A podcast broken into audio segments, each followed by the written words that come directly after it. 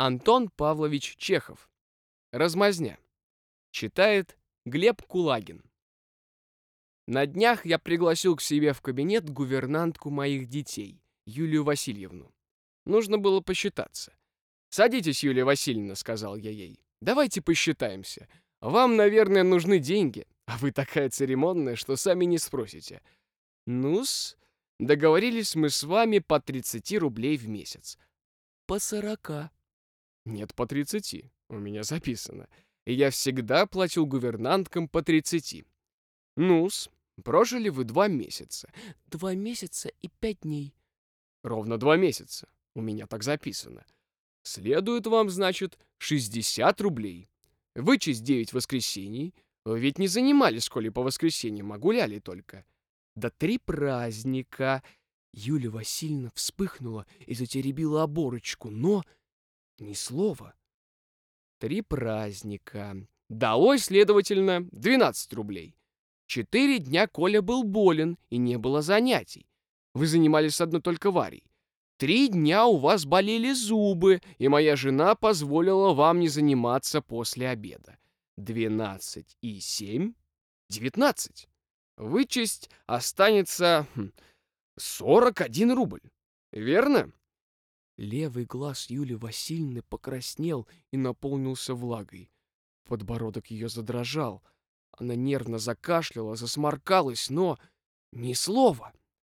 Под Новый год вы разбили чайную чашку с блюдечком.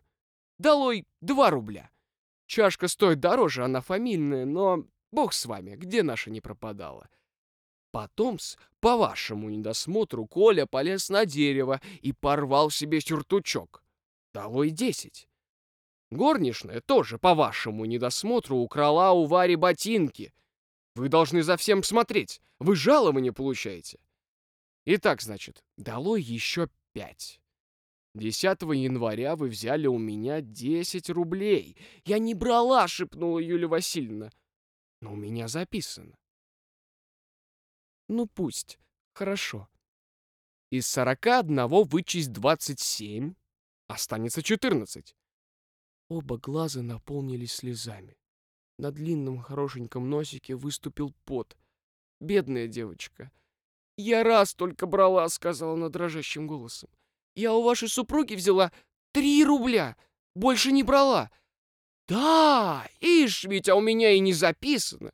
Дало из четырнадцати три, останется одиннадцать. Вот вам ваши деньги, милейшая. Три, три, три, один и один. Получитесь!»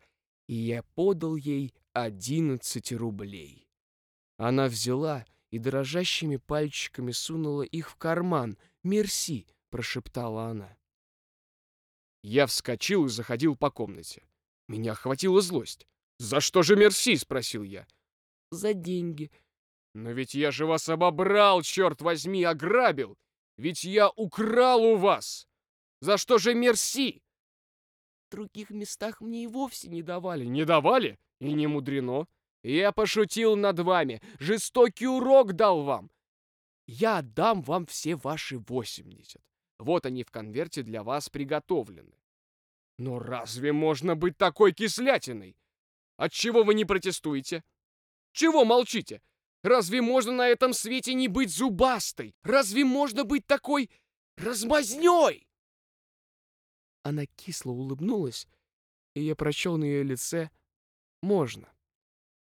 Я попросил у нее прощения за жестокий урок и отдал ей, к великому ее удивлению, все восемьдесят. Она робко замерсикала и вышла. Я поглядел ей вслед и подумал, легко на этом свете быть сильным.